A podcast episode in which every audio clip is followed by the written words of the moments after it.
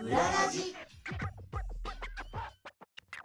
お世話になっております藤井聖堂です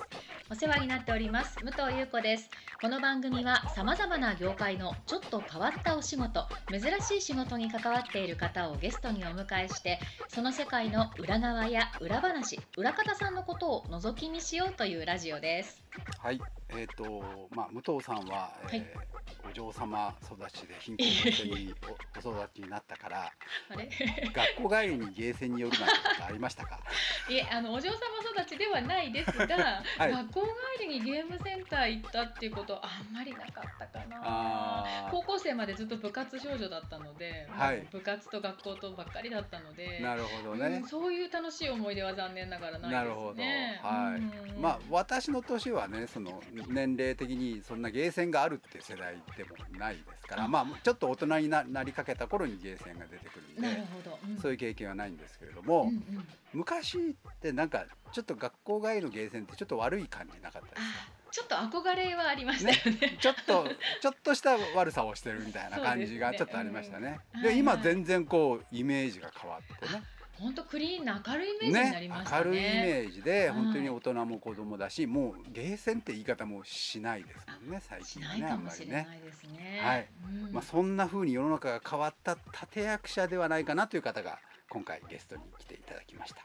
はい、えー今回のゲストは株式会社バンダイナムコエンターテインメントの藪下達久さんです。藪下さんよろしくお願いします。はい、よろしくお願いしますよ。ろしくお願いします。えー、藪下達久さん。そうですね。どういう方なのかって、まあ、聞いてる人でねゲーム好きの人はもうピンとくる方もいらっしゃるでしょうけどもええ残念ながら私はそうではないの で、えーちょっとどんな方かご紹介していただけますでしょうか。はい、ではご紹介させていただきます。藪下さんは1986年にナムコに入社。情緒玩具の企画を2年間担当され、アミューズメント機器開発部署に移動。そこで30年にわたり、ワニワニパニック、太鼓の達人シリーズなど、およそ30機種のゲーム機の発案から製品化までを経験されます。その後、社長室新規事業部へと移動の後、海外ライセンス部署に移動。本年度よりプロダクト戦略部でご活躍されています、えーご趣味はバンドとバイクというちょっとかっこいいご趣味をお持ちの方です、えーそして以前ゲストにお越しくださった小学館幼稚園付録担当の大泉さんとは2020年4月号付録ワニワニパニックでコラボレーションされましたその際監修を藪下さんがご担当されたということですはい、はいえーなんか知ってる単語が出てきましたね。あ出てきましたワニ ねパニックはありがとうございますこの達人ありがねとうございます。これまあおいおいこういう話を伺っていくんですけども、あーまず気になったところからあの、えっと所属がバンダイナムコはい、ですよね。バンダイナムコエンターテインメントそうとです。いうところですよね。はい、あの本当にゲーム関係のものっておもちゃ関係って我々そうですけどもあのうっかり口に出すとライバル会社のものだったりなんかして非常に怖いんですよあ。ーはい、そういうのありますよねそうです武ね藤さんもね。あります ね。あ似りまたすよよねうな同じジャンルのゲームで違う会社そだうったそっうていそううことそうそうはね。あーりしまますったみたいなことがあるんで、うんもしあったら怒らないでくださいね。はい、大丈夫先に。ではす。い。で我々の記憶ではバンダイとナムコって別のものだった記憶そうですよね。ねそうです。これいつから一緒になったんですかえっ、と、もともとナムコとバンダイっていうところで、ナムコはゲーム専門の会社というイメージで。うんはいはいはいあの、バンダイさんの方は玩具専門っていうそう形で。ですよね、はいそういうイメージがずっとありましたけども、で、えっ、と、その2社がですね、やうん2006年だったと思いますが。 2006年はい、あの合併をいたしまして、はいバンダイナムコっていうあのグループになったんです。あーじゃあその何バンダイさんはおもちゃを作ってましたよねき基本はそうですね。ねはい、ナムコさんはゲームとかあるいはゲームセンター、はいそんな感じでしたよねそうです。おーでお互いの持ってるものをそこで一緒にしようよということそうですね。やはりあの両者はエンターテインメントっていうところのまあ軸そうでです、ねはういんつながってますので、はい、まあ総合エンターテインメント企業っていうところで、えー合併してこれからやっていこうというところで今に至ってます。なるほどね。はいえーナムコってあのー私ナムコワンダーエッグってとこに昔行った思いがあるんですけどありがとうございます。もう今はないですよね。そうですね。今あのの大豆っていうあのそう建そう物そうにそなっうてますねあ。りますよね。はい。なんかねなんかのねし番組の収録で行った記憶があるんですけどえその時にえっ、とたまごっちがブームだったよねえはあいはいであのまあ放送業界の特権を利用してですねはいお金手に入らないたまごっちを その時もらったっていうのをいまだに覚えてましてああそうですかはい、でうちの子供が小さかったもんで、はい渡してすごくあのなんか「お父さんすごい」って言われたおーそれはかなりレアなあの自慢なお父さんですーうね。んそうですねなかなか手に入らなかったですも当ん時ねそうですすごい時がありましたからね、は、はいであれはりましたバンダイだったのたまそうですたまごっちってはい、あああの時はだからバンダイとワンダイエッグは関係ない会社だったそうですね。そそういのうこ時と代は、なんですよはい、それは今一緒ですもんあねのワンダイクはナそうムですコの方でやってました。そうですようんね、はいええあとねなんじゃタウンにも行ったことあるんですよあ、本当ですか。あありまりがすとうございます。ありますか、はいありますはいあります武藤さんもはい、猫ちゃんのねキャラクターでしたね。はい。これもずいぶん昔であの、なんか言ったななんかリポートを書いたようなうんコラムを書いたような記憶があるんですけども、うんもう何にも覚えてなくて、なんじゃタウンは1996年だったと思います。あそうですか、ええじゃあその始まった頃に行ったのかな、はい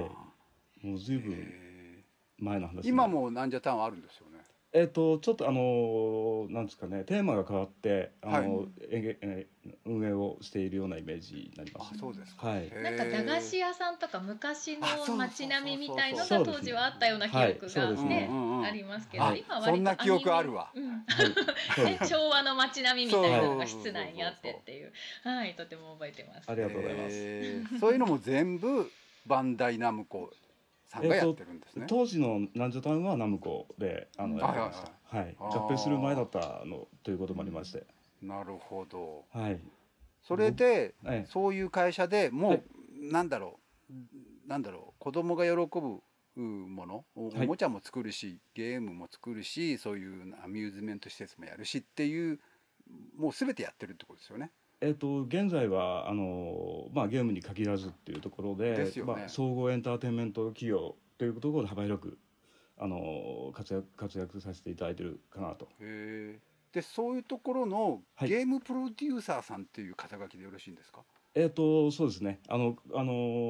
もうやってましたということです、ね、ああやってた、そはのい、頃はねバリバリの頃、ゲームプロデューサーって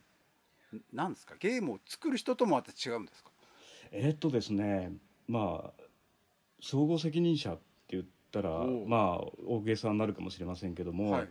あの要するにそのゲームの,、まあ、あのブランディング価値だったりとかあとそのゲームを、まあえー、とお客様にですね喜んでいただくためにですね、はいえー、と会社の中でそのゲームをどう作るかいつ出すか、えー、とじゃあいくらぐらいかかって開発するかとかですねうんその辺を会社と交渉しつつ、えーとまあ、開発を始め、うんえー、とパブリッシュするまで携わるようなお仕事でしたで最終的にはお客様にえー喜んでいただけるようにということで、あのー全部責任を持って活躍していくっていうような、はい、た感じですねあの武藤さんとかね私はいとかは放送業界で仕事をしてると、はいまええあ、番組のプロデューサーという方がいらっしゃるんですけれども、はい、これはどうですかね武藤さんお金を握ってて、一番偉い人って いうその番組のプロジェクトの中では一番偉い人そうで,、んそうですうねん。トップにいて、まうあん総括してる、で統はい括してる方ですよ直ね。接仕事をするのはディレクターであったり、はいタレントさんであったり作家さんであったり、い、ろんな技術の人であったりとかいうそう感でじなすねんですけども。はいそれに近い理解でよろしいそうですねあのある意味エンターテインメントを作るとかあえーなるほどなるほとどプロデュースっていう観点でいうと似てるとこもあるとは思うんですけどなるほどね。まあ、大きく違うかなっていうのはあのはい番組、あの僕も何回かあのテレビのスタジオとか行かせていただいたことあるんですけど、はい。やっぱりそのスパンがまず大きく違いますよね。あああ、なるほど、なるほど。の結構テレビ局でいうともうタイムリーに動いてらして、そうですあね。ーそうでですすごね。い初あのどうなんですかね録画から、えーとうん放映ま放送までですかすごい短スパンで動いてる、あー感じがするんですよんゲームの方はうん短くても半年だったりとか、長くてうん23年とかっていうスパンになりますんで、うんうん。なるほど。はい、あその最初にこういうのに、こういうゲームを作ろうとかいうのを考えてから。はい、リリース始まるまでそのぐらいかかるっていう。そうですね何回かあの試作を何度か得てあの、はいはいはい量産までこぎつけるっていうあの、はいはいマイルストーンっていうんですかねあの、はい入ってきますんで、はいはいでそれはその何他の例えばアイデアを出す人とか、はい作っ作ってみる人とか、はいそういう人がいっぱい下にいらっしゃるってことなんですかえーっとですねそこに関してはうん実はあのアイデアって誰が出してもいい、おおお、ていう開かれてるんですね。そうですねそこはあのうちの会社ではですね、はいえーっと社風として、はいあの挑戦するっていうあのすごい社風がありますので、えあのありがたいことにですね、うんえーっと会社でアイデアコンテストもあったりとかですねへー。えた例えばそれは経理の方が出してもいいのあ大丈夫です大丈夫なの全員あへーの社員全員対象ですえー、面白い面白い,、はいですね、ですえじゃあまあなんかみんなでなんかアイデア出しの期間があって、はい出してよかったらあなたのアイデアをじゃあこのチームで作りましょうみたいな感じになるんですそうですね今はそんなあのイメージになってますえーへーでで当時のアミューズメント企業を作っていた